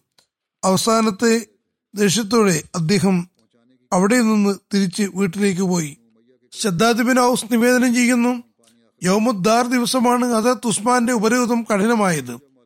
യോമുദ്ദാർ അതായത് കലാപകാരികൾ ഹസരത്ത് ഉസ്മാനെ അദ്ദേഹത്തിന്റെ വീട്ടിൽ തടഞ്ഞു വെച്ച് വളരെ നിഷ്ഠൂരമായി ഷഹീദാക്കി. ഹസരത്ത് ഉസ്മാൻ ജനങ്ങളിലേക്ക് എത്തി നോക്കിയിട്ട് പറഞ്ഞു അള്ളാഹുവിന്റെ ദാസന്മാരെ നിവേദകൻ പറയുന്നു അപ്പോൾ ഹസരത്ത് അലി തന്നെ വടിയിൽ കിടന്ന് വരുന്നതാണ് കാണുന്നത്. അദ്ദേഹം സല്ലല്ലാഹു അലൈഹി തലപ്പാവ് ധരിച്ചിരുന്നു. തന്റെ തലപ്പാവ് തന്റെ വാൾ ഇട്ടിരുന്നു. അദ്ദേഹത്തിന് മുന്നിൽ മുഹാജിറുകളുടെയും അൻസാറുകളുടെയും സംഘമുണ്ടായിരുന്നു. ആ കൂട്ടത്തിൽ ഹസരത്ത് ഹസനും ഹസരത്ത് അബ്ദാബിനും ഉമറും ഉണ്ടായിരുന്നു. അദ്ദേഹം കലാപകാരികളുമായി ഏറ്റുമുട്ടി അവരെ അവിടെ നിന്ന് തുരത്തി. തുടർന്ന് അവർ ഹസരത്ത് ഉസ്മാന്റെ വീടിനുള്ളിൽ പ്രവേശിച്ചു. ഹസരത്ത് അലി പറഞ്ഞു യാ അമീറുൽ മോമിനീൻ താങ്കൾക്ക് സമാധാനം ഉണ്ടാകട്ടെ താങ്കൾ താങ്കളെ അംഗീകരിക്കുന്നവരെയും കൂട്ടി നിഷേധികൾക്കെതിൽ യുദ്ധം ചെയ്യുന്നതുവരെയും റസൂല്ലാ സല്ലാ അലൈഹി സ്വലമിന്റെ ദീനിന് ഉയർച്ചയും ശക്തിയും ലഭിച്ചുകൊണ്ടിരുന്നു. അള്ളാഹുവാണെ ഇവർ തീർച്ചയായും താങ്കളെ വധിക്കുമെന്ന് ഞാൻ കാണുന്നു. ആയതിനാൽ ഇവരോട് യുദ്ധം ചെയ്യാൻ താങ്കൾ ഞങ്ങൾക്ക് അനുമതി തന്നാലും അപ്പോൾ ഹസരത്ത് ഉസ്മാൻ പറഞ്ഞു അള്ളാഹു സത്യമാണെന്ന് കരുതുന്ന ഓരോ ആൾക്കും എന്നിൽ അവകാശമുണ്ട്. അതായത് ഞാൻ അള്ളാഹുവിനെ മുൻനിർത്തി പറയട്ടെ. എനിക്ക് വേണ്ടി അള്ളാഹുവിനെ എനിക്ക് വേണ്ടി മുസ്ലിങ്ങളുടെ ഒരു മീൻ മുള്ളിന്റെ അത്ര പോലും രക്തം ചിന്തരുത്. എനിക്ക് വേണ്ടി ആകുകയും ആരുടെയും രക്തം ഒഴുക്കരുത്. ഹസരത്ത് അലി വീണ്ടും അപേക്ഷിച്ചെങ്കിലും ഹസരത്ത് ഉസ്മാൻ അതേപ്പറ്റി നേരത്തെ കൊടുത്ത മറുപടി തന്നെ ആവർത്തിക്കുകയാണുണ്ടായത്. നിവേദകൻ പറയുന്നു ഹസ്രത്ത് അലി ഹസ്രത്ത് ഉസ്മാന്റെ വീട്ടിൽ നിന്നിറങ്ങുമ്പോൾ പറയുന്നുണ്ടായിരുന്നു അള്ളാഹുവെ ഞങ്ങൾ എല്ലാ നിലയ്ക്ക് ശ്രമിച്ചുവെന്ന് നിനക്കറിയാം. തുടർന്ന് അദ്ദേഹം മസ്ജിദ് നബുവിൽ എത്തി. നമസ്കാര സമയം ആയിട്ടുണ്ടായിരുന്നു. ജനങ്ങൾ അദ്ദേഹത്തോട് പറഞ്ഞു അബുൽ ഹസൻ മുന്നോട്ട് വന്ന് നമസ്കരിപ്പിച്ചാലും. ഹസരത്ത് അലി പറഞ്ഞു എനിക്ക് നമസ്കരിപ്പിക്കാൻ സാധ്യമല്ല. ഇമാം വീട്ടിലിറങ്ങലിലാണ്. ഞാൻ ഒറ്റയ്ക്ക് നമസ്കരിക്കുക എന്നതാണ്. അങ്ങനെ അദ്ദേഹം ഒറ്റയ്ക്ക് നമസ്കരിച്ച് തിരിച്ചുപോയി ഹസരത്ത് അലിയുടെ മകൻ വന്ന് പറഞ്ഞു ഉപ്പ അള്ളാഹുവാണെ ശത്രുക്കൾ ഹസരത്ത് ഉസ്മാന്റെ വീട് ആക്രമിച്ചിരിക്കുന്നു. അപ്പോൾ ഹസരത്ത് അലി പറഞ്ഞു ഇന്ന അല്ലാഹു ഇന്ന അലഹി റാജുവിൻ അള്ളാഹുവാണെ അവർ അദ്ദേഹത്തെ വധിക്കുകയും ചെയ്തിട്ടുണ്ടാകും. ജനങ്ങൾ ചോദിച്ചു ഷഹാദത്തിന് ശേഷം ഹസരത്ത് ഉസ്മാൻ എവിടെയായിരിക്കും? ഹസരത്ത് അലി പറഞ്ഞു അള്ളാഹുവാണെ അദ്ദേഹം സ്വർഗത്തിലായിരിക്കും. ജനങ്ങൾ ചോദിച്ചു അബുൽ ഹസൻ അവർ അതായത് ഘാതകർ എവിടെ ആയിരിക്കും? അദ്ദേഹം പറഞ്ഞു അള്ളാഹുവാണെ അവർ അഗ്നികുണ്ഡത്തിലായിരിക്കും. അതാ അദ്ദേഹം മൂന്ന് തവണ ഇത് പറയുകയുണ്ടായി. കലാപകാരികൾ മദീനയെ ഉപേക്ഷിച്ചത് സംബന്ധിച്ച് ഹസരത്ത് മുസ്ലിമോ അലിള്ളാത്താൻ വിവരിക്കുന്നു. മിസ്രുകാർ ഹസരത്ത് അലിയുടെ അടുക്കലെത്തി. അദ്ദേഹം ആ സമയത്ത് മദീനയ്ക്ക് പുറത്ത് സൈന്യത്തെ നയിക്കുകയായിരുന്നു. അവരുടെ തല ചതിച്ചരയ്ക്കാൻ തയ്യാറായി നിൽക്കുകയാണ്. അവർ പറഞ്ഞു ഹസരത്ത് ഉസ്മാൻ ശരിയായി ഭരണനിർവഹണം നടത്താത്തതിനാൽ ഖിലാഫത്തിന് അർഹനല്ലായിരിക്കുന്നു ഞങ്ങൾ അദ്ദേഹത്തെ പുറത്താക്കാൻ വന്നിരിക്കുന്നവരാണ്. താങ്കൾ അതിനുശേഷം ഈ പദവി ഏറ്റെടുക്കണമെന്ന് ഞങ്ങൾ പ്രതീക്ഷിക്കുന്നു. അദ്ദേഹം അവരുടെ ഈ പ്രവർത്തനം വർത്തമാനം കേട്ടപ്പോൾ തന്റെ ദീനിനോടുള്ള ആവേശത്താൽ അതായത് എതിർത്ത് അലി മുനാഫിക്കുകളുടെ കാര്യം കേട്ടപ്പോൾ ദീനി ആവേശത്താൽ അദ്ദേഹം അത് തന്റെ സ്ഥാനമാനങ്ങൾക്ക് മാത്രമുള്ളതാകുന്നു. അവരുടെ അവരെ ആട്ടിപ്പായിക്കുകയും വളരെ പൗരുഷത്തോടെ പെരുമാറുകയും ചെയ്തു. അതിർത്തി നബി സല്ലാ അലൈഹി പറയും പ്രവചനം എന്നോണം സുൽ മറിയമിലെയും ഷിബിയും ഷിബിലിയും താവളമാക്കിയിരുന്ന സൈന്യത്തെ പരാമർശിച്ചുകൊണ്ട് അവർക്ക് മേൽ ശാപം ചൊരിഞ്ഞിരിക്കുന്നു. ആയതിനാൽ അള്ളാഹു നിങ്ങളെ നശിപ്പിക്കട്ടെ. വേഗം തിരിച്ചു പോരുവിൻ അപ്പോൾ അവർ പറഞ്ഞു വളരെ നല്ലത്. ഞങ്ങൾ തിരിച്ചു പോവുകയാണ് ഇത്രയും പറഞ്ഞ് അവർ തിരിച്ചുപോയി. ഹസരത്ത് ഉസ്മാന്റെ ഷഹാദത്തും അതിനുശേഷം ഹസരത്ത് അലിയുടെ ഖിലാഫത്ത് സംബന്ധിച്ചും നേരത്തെയും ഒരിക്കൽ ചുരുക്കി വിവരിച്ചിരുന്നതാണ്. നേരത്തെ വിശദമായി പറഞ്ഞിരുന്നു ഇപ്പോൾ ചുരുക്കി ഈ സംഭവം പറയാം.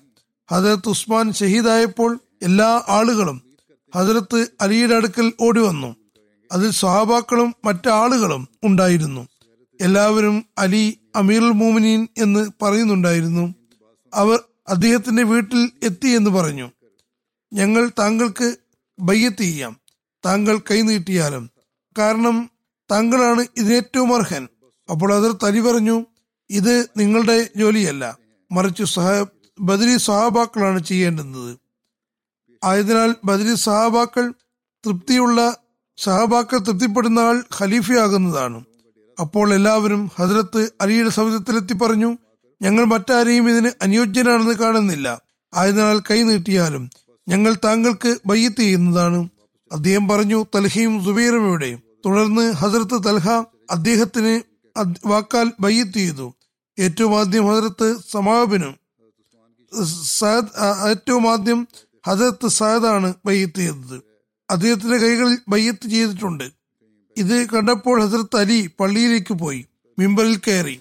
ഹസരത്ത് തൽഹ ഹസരത്ത് അലിക്ക് വേണ്ടി ഏറ്റവും ആദ്യം മിമ്പൽ കയറി അദ്ദേഹത്തിന് ബയ്യത്ത് ചെയ്തു. തുടർന്ന് ഹസരത്ത് സുബൈർ ബയ്യത്ത് ചെയ്തു. ശേഷം മറ്റ് സഹാബാക്കളും ബയ്യത്ത് ചെയ്തു. ഹസരത്ത് ഉസ്മാന്റെ ഷഹാദത്തിന് ശേഷമുള്ള സംഭവങ്ങൾ വിവരിച്ചുകൊണ്ട് ഹസരത്ത് മുസ്ലിം മോദ് പറയുന്നു ഹസരത്ത് ഉസ്മാൻ ഷഹീദാക്കപ്പെട്ടപ്പോൾ കുഴപ്പക്കാർ ബൈത്തുൽമാൽ കൊള്ളയടിക്കുകയും എതിർക്കുന്നവർ കൊല്ലപ്പെടുമെന്ന് വിളംബരപ്പെടുത്തുകയും ചെയ്തു. ജനങ്ങളെ ഒരുമിച്ച് കൂട്ടാൻ അനുവദിച്ചിരുന്നില്ല.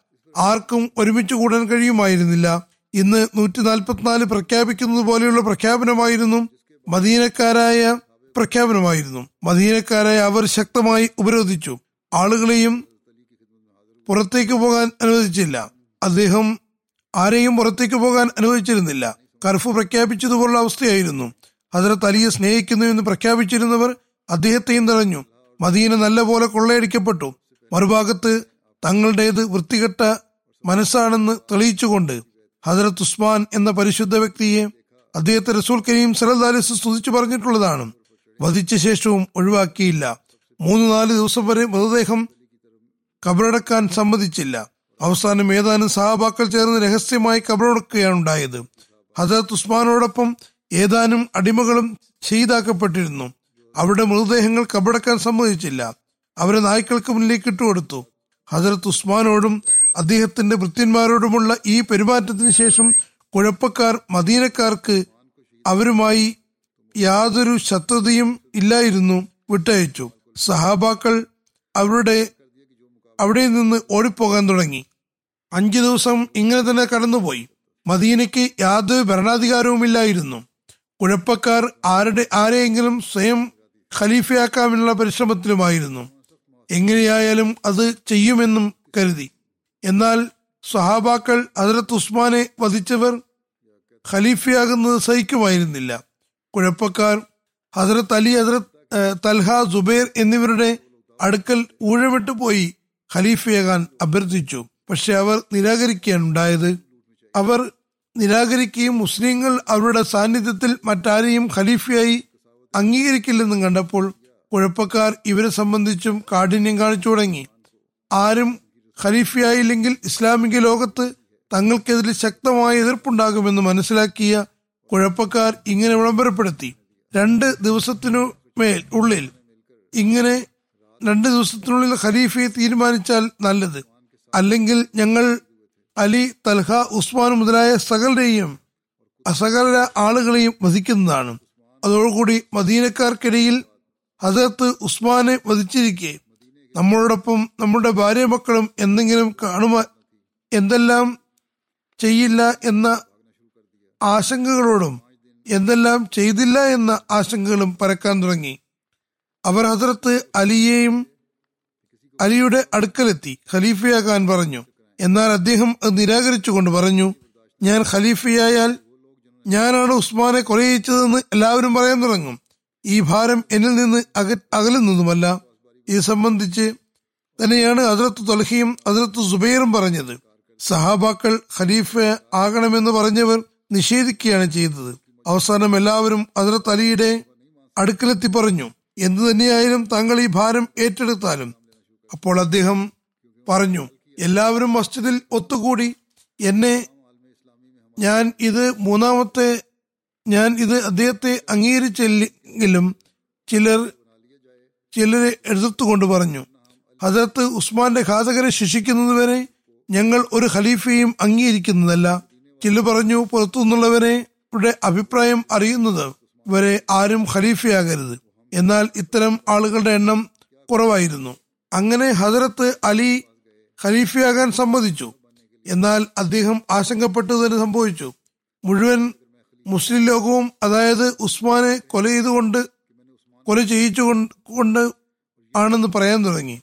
ഹജറത്ത് മുസ്ലിം അള്ളാഹു പറയുന്നു ഹജറത്ത് അലിയുടെ മറ്റെല്ലാ മേന്മകളെയും അവഗണിച്ചാലും ഇത്തരം ഭയാനകമായ അവസ്ഥയിൽ ഖിലാഫത്ത് പദവി സ്വീകരിച്ചത് വളരെ ധൈര്യവും തന്റെയുടവുമുള്ള കാര്യമാകുന്നു.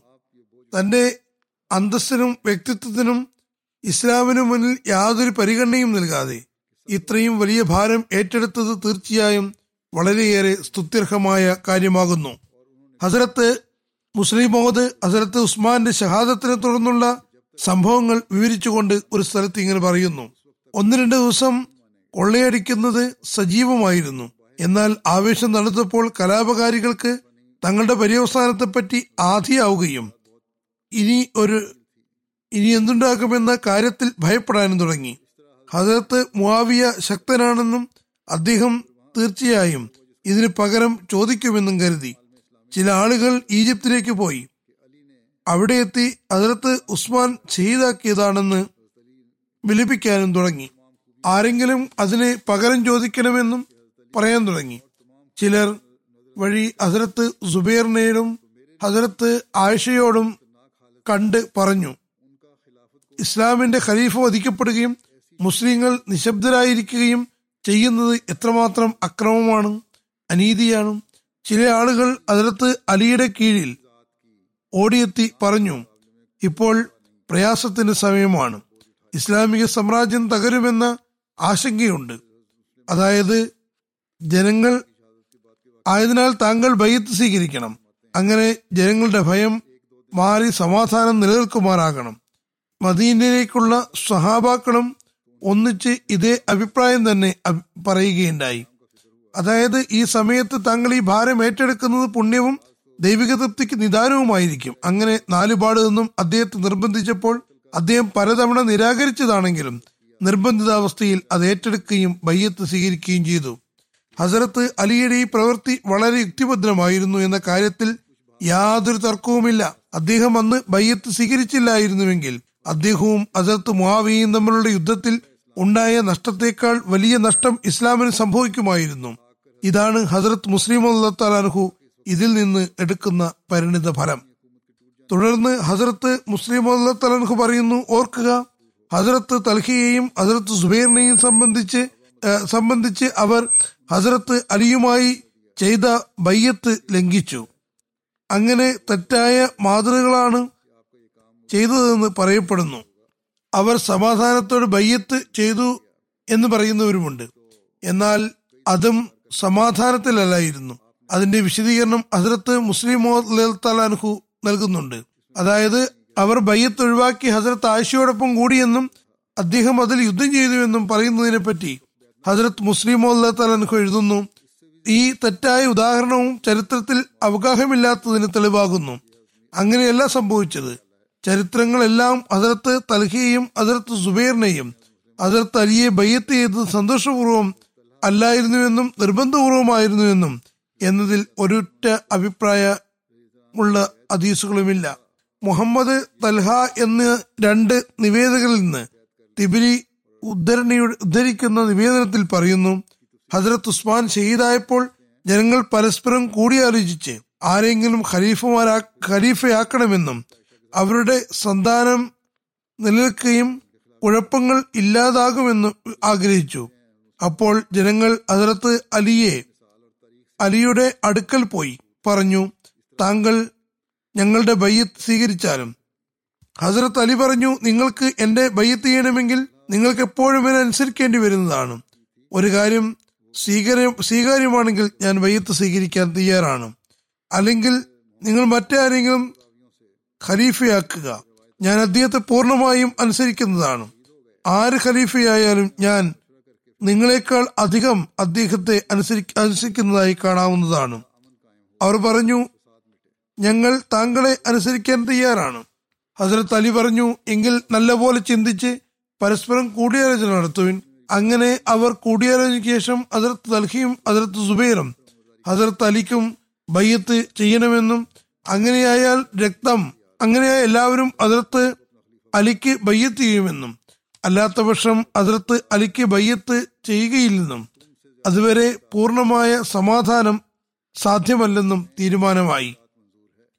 തുടർന്ന് ഹാഷിം ബിൻ ജിബിലയെ കുറിച്ച് പറ കുറിച്ച് രണ്ടുപേരും കൂട്ടി ഹസരത്ത് സുബൈറിന്റെ അടുക്കലേക്കും ഹസരത്ത് മാലിക് അസ്തറിന്റെ അടുക്കലേക്കും ആളുകളെ പറഞ്ഞയച്ചു. അവർ വാൾമുനയിൽ നിർത്തി അവരെ ബയ്യത്ത് ചെയ്യാൻ നിർബന്ധിച്ചു.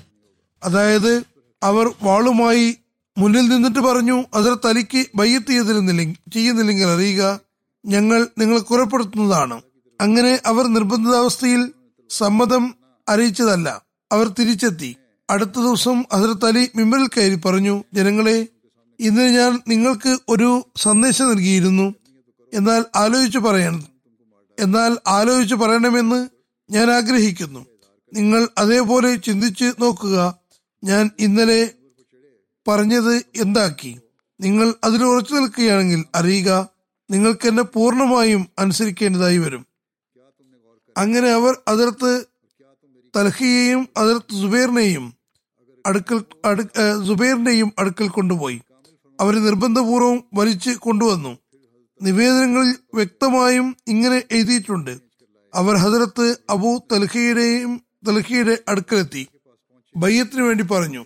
അപ്പോൾ അദ്ദേഹം പറഞ്ഞു ഇനി അമാന്തം ഇനി അദ്ദേഹം പറഞ്ഞു ഇനി അന്നമ ഉബായു കർഹ.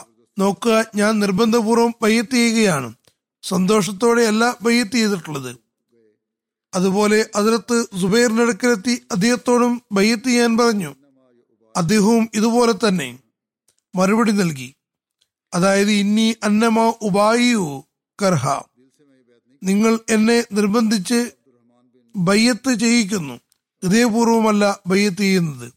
ഹസരത്ത് അബ്ദുറഹ്മാനു ബിൻ ജുന്ദൂബ് തന്റെ പിന്നിൽ അണിനിരന്ന് നിവേദനം ചെയ്യുന്നു. ഹസരത്ത് ഉസ്മാന്റെ വധത്തിന് ശേഷം ഇഷ്തർ തൽഹിയെയും തൽഹിയുടെ അടുക്കൽ പോയി. ബയ്യത്ത് ചെയ്യാൻ പറഞ്ഞു. അദ്ദേഹം പറഞ്ഞു എനിക്ക് സാവകാശം തരൂ. ജനങ്ങൾ എന്താണ് തീരുമാനിക്കുന്നതെന്ന് നോക്കട്ടെ. എന്നാൽ അദ്ദേഹത്തെ വീട്ടിലാക്കിയില്ല ജാബിഹി യുത്തല്ലാഹു അലൻ അനീഫ. അതായത് അദ്ദേഹത്തെ വളരെ ശക്തമായി മണ്ണിലൂടെ വലിച്ചഴിച്ചു കൊണ്ടുവന്നു. ആളുകളെ വലിച്ചു ആടുകളെ വലിച്ചഴിച്ചു കൊണ്ടിരുന്നത് പോലെ. ഹസരത്ത് മുസ്ലിം തലൻഹു പറയുന്നു റസൂൽ കരീം സലല്ലാരി സഹാബി ഹസരത്ത് തൽഹ ഒരു പരസ്പരമുള്ള വഴക്കെ തുടർന്ന് അലിയെ നേരിടാൻ തയ്യാറായി. പക്ഷെ അതിൽ തന്റെ തന്നെയാണ് തെറ്റ് എന്ന് മനസ്സിലാക്കിയപ്പോൾ അദ്ദേഹം യുദ്ധമൈതാനത്ത് നിന്ന് തിരിച്ചുപോയി. ഈ കഥ ഇവിടെയാണ് തുടങ്ങുന്നത്. ഹസരത്ത് തൽഹ യുദ്ധത്തിന് തയ്യാറായും ബയ്യത്ത് ചെയ്തിട്ടുമുണ്ടായിരുന്നില്ല. അദ്ദേഹത്തിന്റെ വിശദീകരണവും അദ്ദേഹം നൽകുന്നുണ്ട്. എതിർക്കാനാണ് വന്നതെങ്കിലും ആദ്യം നിർബന്ധപൂർവം ബയ്യത്തും ചെയ്തിരുന്നു. പിന്നീട് യുദ്ധത്തിനും വന്നു. ബയ്യത്ത് നിർബന്ധപൂർവം വാങ്ങിയതാണ്. പിന്നീട് അവസരം കിട്ടിയപ്പോൾ എതിർപ്പുമുണ്ടായി. യുദ്ധവുമുണ്ടായി.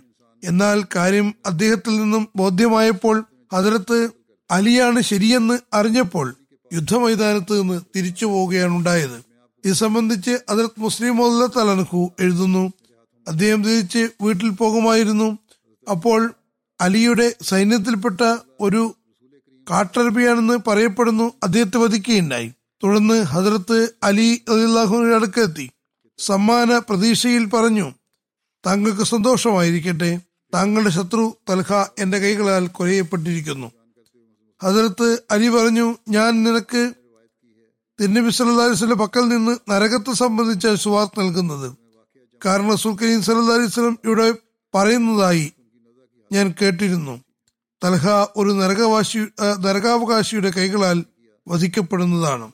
തുടർന്ന് ഇതേ സംഭവത്തെ വിവരിച്ചുകൊണ്ട് ഹസരത് മുസ്ലിം തലഹ് പറയുന്നു ഹാക്കിൻ നിവേദനം ചെയ്യുന്നു സൗർ ബിൻ മജ്സി എന്നോട് പറഞ്ഞു ജമൽ യുദ്ധാവസരത്തിൽ ഞാൻ ഹസരത്ത് തൽഹിയുടെ സമീപത്തോടുകൂടി പോയി അപ്പോൾ അദ്ദേഹം മരണാസന്നനായിരുന്നു. അദ്ദേഹത്തെ പരിക്കേൽപ്പിച്ചപ്പോൾ അദ്ദേഹം മരണാസന്നനായി. അദ്ദേഹം എന്നോട് ചോദിച്ചു നീ ഏത് വിഭാഗക്കാരനാണ്? ഞാൻ പറഞ്ഞു ഞാൻ ഹസരത്ത് അമീൽ മോമിനിൻ അലിയുടെ ഭക്ഷക്കാരനാകുന്നു അപ്പോൾ പറഞ്ഞു നല്ലത് കൈനീട്ടു. ഞാൻ അദ്ദേഹത്തിന് ബയ്യത്ത് ചെയ്യാൻ കൈനീട്ടി നീട്ടിക്കൊടുത്തു അദ്ദേഹം എന്റെ കയ്യിൽ ബയ്യത്ത് ചെയ്യുകയും അദ്ദേഹം ശരിയാണെന്ന് അംഗീകരിക്കുകയും ചെയ്തു. ഞാൻ വന്ന് അതിലത്ത് അലിയോട് എല്ലാ കാര്യങ്ങളും പറഞ്ഞു. ഇത് കേട്ടപ്പോൾ അദ്ദേഹം പറഞ്ഞു അള്ളാഹു അക്ബർ അള്ളാഹു റസൂലിന്റെ വഴികൾ എത്രമാത്രം സത്യമായി പുലർന്നിരിക്കുന്നു. തൽഹ എന്റെ ബയ്യത്ത് കൂടാതെ സ്വർഗത്തിൽ പ്രവേശിക്കരുതെന്നാണ് അയാളെ അള്ളാഹു ആഗ്രഹിച്ചത്. അദ്ദേഹം അശ്രയമോഷിറ സ്വർഗീയ സുവാർത്ത ലഭിച്ച പത്ത് പേരിൽ ഉൾപ്പെടുന്നു. ആദ്യം നിർബന്ധാവസ്ഥയിലാണ് ബയ്യത്ത് ചെയ്തിരുന്നത്. അതേപ്പറ്റി ഞാൻ പറഞ്ഞിരുന്നു. എന്നാൽ പിന്നീട് പൂർണ തുറന്ന മനസ്സോടെ ബയ്യത്ത് ചെയ്തു. നന്മയും സൗഭാഗ്യവും ഉണ്ടായിരുന്നു. അള്ളാഹു സ്വർഗത്തിൽ കൊണ്ടുപോകാമെന്ന് വാഗ്ദാനവും നൽകിയിരുന്നു. അതുകൊണ്ട് അദ്ദേഹത്തിന്റെ ബയ്യത്തിൽ നിന്ന് പുറത്തുപോയ അവസാനമാകരുതെന്ന് അള്ളാഹു ആഗ്രഹിച്ചു. ആ സമയത്താണ് അവസരം കിട്ടിയത്. അപ്പോൾ വയ്യത്ത് ചെയ്യുകയുമുണ്ടായി. ഈ സംഭവങ്ങൾ തുടർന്നും വരുന്നതാണ്. ഇന്ന് വീണ്ടും ഞാൻ അൾജീരിയയിലെ അഹമ്മദികൾക്ക് വേണ്ടിയും പാകിസ്ഥാനിലെ അഹമ്മദികൾക്ക് വേണ്ടിയും ദുവാക്കാഹ്വാനം ചെയ്യാൻ ആഗ്രഹിക്കുന്നു. അള്ളാഹു അവരെ സംരക്ഷിക്കുമാറാകട്ടെ. അൾജീരിയയിലും അവസ്ഥകൾ കഠിനമായി കൊണ്ടിരിക്കുന്നു അവിടെയുള്ള സർക്കാർ വക്കീൽ അഹമ്മദികൾക്ക് മേൽ കൂടെ കൂടെ കേസുണ്ടാക്കിക്കൊണ്ടിരിക്കുന്നു. പാകിസ്ഥാനിലും പ്രയാസങ്ങൾ ഉണ്ടായിക്കൊണ്ടിരിക്കുന്നു. അള്ളാഹു പ്രയാസങ്ങൾ ഉണ്ടാക്കുകയും ഏതെങ്കിലും വിധത്തിൽ ശത്രുത കാണിക്കുകയും ചെയ്യുന്നവരെ ഗുണപാഠദായകമായ വിധത്തിൽ ശിക്ഷിക്കുകയും എത്രയും വേഗം അഹമ്മദികളുടെ അവസ്ഥകൾ നന്നാക്കുകയും അവരുടെ പ്രയാസങ്ങൾ എളുപ്പമാക്കുകയും ചെയ്യുമാറാകട്ടെ. അതോടൊപ്പം പാകിസ്ഥാനിലെ അഹമ്മദികൾ പ്രത്യേകിച്ചും ദുവാകളിൽ ബദ്ധശ്രദ്ധരാകേണ്ടിയിരിക്കുന്നു. ശ്രദ്ധ നൽകേണ്ട വിധം ഇക്കാര്യത്തിൽ ശ്രദ്ധയില്ല. അതായത് നേരത്തേതിലും ഉപരി ദുവാകളിൽ ശ്രദ്ധയിലെത്തുക. അള്ളാഹു നമ്മെ എത്രയും വേഗം പ്രയാസങ്ങളിൽ നിന്ന് പുറത്തെത്തിക്കുകയും എളുപ്പമുണ്ടാക്കുകയും നമുക്ക് സ്വതന്ത്രമായി പാകിസ്ഥാനിലും ലോകത്തുള്ള എല്ലാ കോണുകളിലും സന്ദേശം എത്തിക്കാൻ കഴിയുകയും ചെയ്യുമാറാകട്ടെ. ആദ്യത്തെ ജനാസ റബുവിലെ ഡോക്ടർ താഹിറാമ അഹമ്മദ് സാഹിബിന്റേതാണ്. ഇദ്ദേഹം ചൗധരി അബ്ദുൽ റസാഖ് സാഹിബ് ഷഹീദിന്റെ മകനാകുന്നു. അദ്ദേഹം നവാബ് ഷാ ജില്ലയിലെ മുൻ അമീർ ആയിരുന്നു ഡിസംബർ നാലിന് അറുപതാമത്തെ വയസ്സ് ഹൃദയസ്തംഭനം മൂലം വഫാത്തായി. ഇന്നാലില്ലായും ഇന്നാലി രാജുവിൻ ഇദ്ദേഹം സർക്കാർ ഡോക്ടറായിരുന്നു. അല്ല- ആയിരത്തി തൊള്ളായിരത്തി തൊണ്ണൂറ്റി അഞ്ചിൽ ആദ്യത്തെ ഹാർട്ട് അറ്റാക്ക് വന്നതായിരുന്നു. ആരോഗ്യം മോശമായിരുന്നെങ്കിലും വഖഫിന് കീഴിലുള്ള അൽമഹദി ആശുപത്രിയിൽ സേവനം ചെയ്യുന്നതിന് മട്ടി എന്ന സ്ഥലത്തേക്ക് സ്ഥലം മാറ്റം വാങ്ങി. ഐ സ്പെഷ്യലിസ്റ്റ് ആയിരുന്നു. എല്ലാ ദിവസവും വൈകിട്ടും ഞായറാഴ്ചയും അൽമഹദി ആശുപത്രിയിൽ കണ്ണുരോഗികളെ ചികിത്സിച്ചിരുന്നു. അവധി ദിവസങ്ങളിലെല്ലാം അൽമഹദി ആശുപത്രിയിൽ പോയിരുന്നു. മെഡിക്കൽ ക്യാമ്പുകളിൽ സജീവമായി പങ്കെടുത്തിരുന്നു. ചില ദിവസങ്ങളിൽ അദ്ദേഹം ദിവസം മുഴുവനും ഓപ്പറേഷനിൽ വ്യാപന വ്യാപൃതനായിരുന്നു. ഥാർ പാർക്കാർ എന്ന സ്ഥലത്ത് അഹമ്മദികൾക്കിടയിൽ മാതൃക അഹമ്മദികൾക്കിടയിൽ മാത്രമല്ല അനഹമ്മദിക്കിടയിലും വളരെ ഇഷ്ടപ്പെട്ട ആളായിരുന്നു. വലിയ സൗഹൃദ വലയമായിരുന്നു.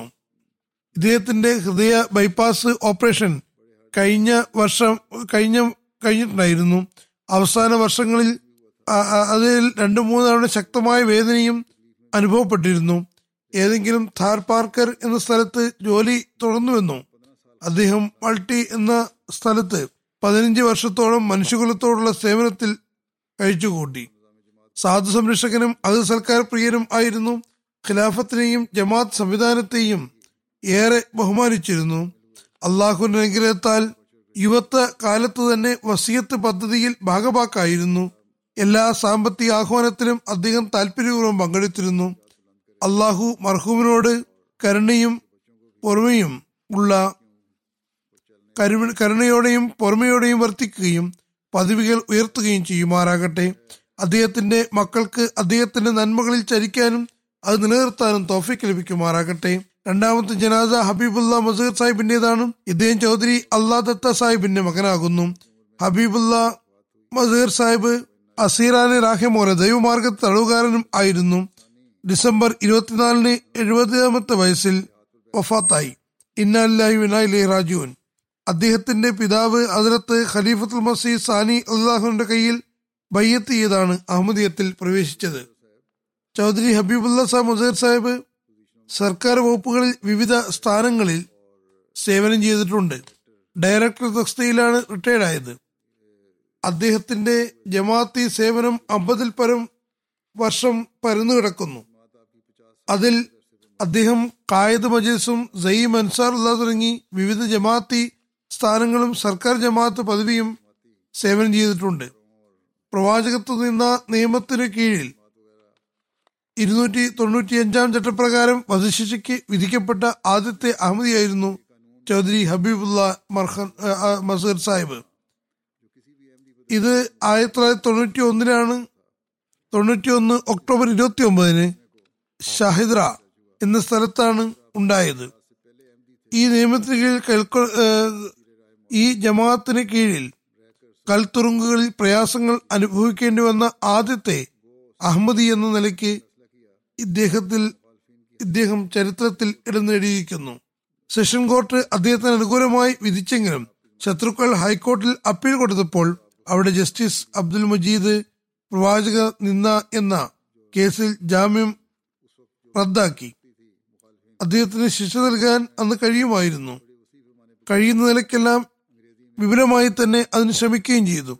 ഇംഗ്ലീഷിലും ഉറുദുവിലും നോട്ടീസ് വിതരണം ചെയ്യുകയും അദ്ദേഹത്തെ സംബന്ധിച്ച് അദ്ദേഹത്തെ സംബന്ധിച്ച പദങ്ങൾ അദ്ദേഹം വളരെ അദ്ദേഹത്തെ സംബന്ധിച്ച് വളരെ മോശം പദങ്ങൾ ഉപയോഗിക്കുകയും ചെയ്തിരുന്നു. ഏതായിരുന്നാലും ചൗധരി അബീബുല്ല സാഹിബ് വളരെ ധൈര്യത്തോടെയും സ്ഥൈര്യത്തോടെയും ദൈവിക തീരുമാനത്തിൽ തൃപ്തനായി കൽത്തുറുങ്കിലെ പ്രയാസങ്ങൾ സഹിച്ചുകൊണ്ടിരുന്നു. അവസാന ശ്വാസം വരെയും മക്കളെ നല്ല രീതിയിൽ നമസ്കാരം നിലനിർത്താൻ ഉപദേശിച്ചുകൊണ്ടിരുന്നു. എല്ലാവരുമായും ഇടപഴകുകയും സവിശേഷ സഹാനുഭൂതിയുള്ള ആളും ആയി ആയിരുന്നു. വിനിയാനിതനും ഖിലാഫത്തിന്റെ സത്യസന്ധമായ പ്രേമിയുമായിരുന്നു. ഖുത്തുബകളും ഇതര പ്രഭാഷണങ്ങളും കൃത്യമായി കേട്ടിരുന്നു. മാത്രമല്ല വീട്ടുകാരെ എല്ലാവരെയും ഒരു ഭാഗത്തേക്ക് വിളിച്ചുകൂട്ടി എല്ലാ പണിയും ഒഴിവാക്കി ഖുത്തുബ കേൾക്കാൻ വന്നിരിക്കാൻ പറഞ്ഞിരുന്നു. തന്റെ സാന്നിധ്യത്തിൽ തന്നെ ഖുത്തുബ കേൾപ്പിച്ചിരുന്നു. അള്ളാഹുവിന്റെ അനുഗ്രഹത്താൽ മൂസിയായിരുന്നു. ഒന്ന് ബൈ ഒമ്പതിന്റെ വസിയത്ത് ചെയ്തിരിക്കുന്നു. അദ്ദേഹത്തിന്റെ സന്തപ്ത കുടുംബത്തിൽ ഭാര്യ ഫരീന ബേഗം സാഹിബയെ കൂടാതെ അഞ്ച് ആൺമക്കളും ഒരു മകളും ഉണ്ട്.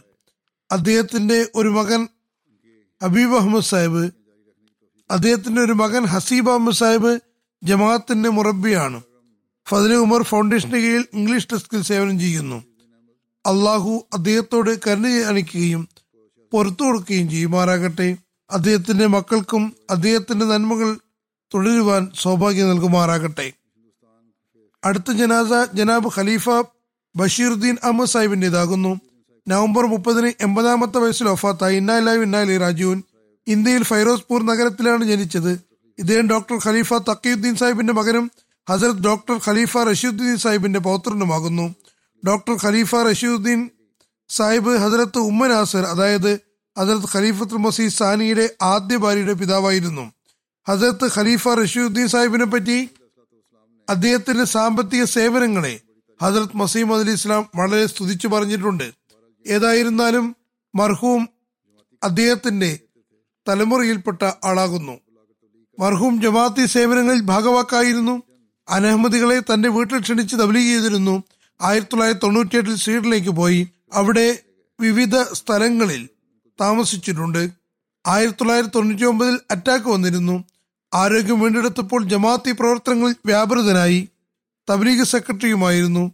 എല്ലാ വർഷവും യു കെ ജലസിയിൽ ഭാര്യ മക്കളോടൊപ്പം വന്നിരുന്നു. സന്തപ്ത കുടുംബത്തിൽ ഭാര്യയെ കൂടാതെ മൂന്ന് പെൺമക്കളും രണ്ട് ആൺമക്കളുമുണ്ട്. അദ്ദേഹത്തിന്റെ ഭാര്യ ഇംഗ്ലീഷുകാരിയായിരുന്നു. ക്രിസ്തുമതത്തിൽ നിന്ന് അഹമ്മദി ആയതാണ്. പക്ഷേ വളരെ മാന്യമായ വസ്ത്രം ധരിക്കുകയും പർദ്ദയിൽ ശുഷ്കാന്തി കാണിക്കുകയും ചെയ്തിരുന്നു. വളരെ ലളിതമായി ജീവിതം നയിച്ചവരായിരുന്നു. ദീനി ജ്ഞാനം കരസ്ഥമാക്കുന്നതിൽ വളരെ താല്പര്യമായിരുന്നു അതിൽ നിലകൊള്ളാനും എപ്പോഴും ശ്രമിച്ചിരുന്നു. അള്ളാഹു അവരുടെ ഈമാൻ വർദ്ധിപ്പിക്കുമാറാകട്ടെ. അവരുടെ മക്കൾക്കും അവരുടെ നന്മകളാൽ ചരിക്കാൻ സൗഭാഗ്യം ലഭിക്കുമാറാകട്ടെ. അള്ളാഹു മർഹൂമിനോട് കരുണയും പൊറുമയും കാണിക്കുമാറാകട്ടെ. അടുത്ത ജനാസ ആമിന സാഹിബയുടേതാണ് ഇവർ ഖലീഫ റഫിയുദ്ദീൻ സാഹിബിന്റെ ഭാര്യയാകുന്നു. ഒക്ടോബർ പത്തൊമ്പതിന് ഒഫാത്തായി ഇന്ന വ ഇന്ന ഇലേഹി രാജീവൻ ഗിയാന നിവാസിയായിരുന്നു. ആയിരത്തി തൊള്ളായിരത്തി നാൽപ്പതിൽ ഗിയാനയിലെ ഒരു സുപ്രസിദ്ധ മുസ്ലിം വ്യാപാരിയുടെ ഭവനത്തിലാണ് ജനിച്ചത്. ലണ്ടനിൽ തന്റെ വിദ്യാഭ്യാസ കാലഘട്ടത്തിൽ അഹമ്മദിയത്ത് സ്വീകരിച്ചു. ഇതിനിടയിൽ അവരുടെ വിവാഹം ഡോക്ടർ ഖലീഫ തക്കയുദ്ദീൻ സാഹിബിന്റെ മകൻ മർഹൂം ആർ ഡി അഹമ്മദ് സാഹിബുമായി നടന്നു. അദ്ദേഹം അതിർത്ത് ഖലീഫ റഷീദ്ദീൻ സാഹിബിന്റെ കുടുംബത്തിൽപ്പെട്ട ആളാകുന്നു. മർഹൂമ വളരെ സഹാനുഭൂതിയും സാധു സംരക്ഷകയും അതിഥി സൽക്കാരപ്രിയയുമായിരുന്നു. നമസ്കാരങ്ങളിൽ ശുഷ്കാന്തി കാണിച്ചിരുന്നു. അവരെപ്പോഴും നമസ്കാരത്തിൽ ബദ്ധശ്രദ്ധയായിരുന്നു. ആരോഗ്യം മോശമായിരുന്നതും തജ് അനുഷ്ഠിച്ചിരുന്നു സ്ഥിരമായി വിശുദ്ധ ഖുറാൻ പാരായണം ചെയ്തിരുന്നു. ആരോഗ്യം മോശമായിരുന്നു ക്യാൻസർ ആയിരുന്നിട്ടും. ഏറെക്കുറെ എല്ലാ വർഷവും ജലസയിൽ പങ്കെടുത്തിരുന്നു. ദുബായിൽ വലിയ വിശ്വാസവും ഖിലാഫത്തിനോട് ആത്മാർത്ഥതയും കൂറും ഉണ്ടായിരുന്നു. എന്നെ കാണുമ്പോഴെല്ലാം വളരെ വിനയാന്യതയായി കൂടിക്കാഴ്ച നടത്തുകയും ദുവാക്ക് അപേക്ഷിക്കുകയും ചെയ്തിരുന്നു. അള്ളാഹു പരേതയോട് കാരുണ്യവും പൊറുമയും കാണിക്കുകയും അവരുടെ മക്കൾക്കും അവരുടെ അവരുടെ മക്കൾക്കും ജമാത്തുമായി സുദൃഢബന്ധം നിലനിർത്താൻ തൗഫീക്ക് ലഭിക്കുകയും ചെയ്യുമാറാകട്ടെ.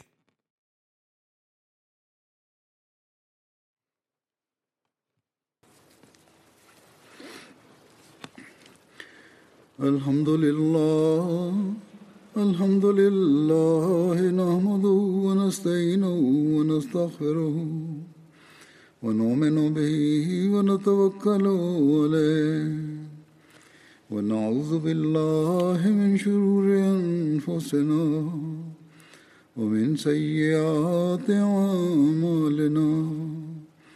من يهده الله فلا مضل له ومن يضلله فلا هادي له. ونشهد أن لا إله إلا الله. ونشهد أن محمدا عبده ورسوله. عباد الله رحمكم الله.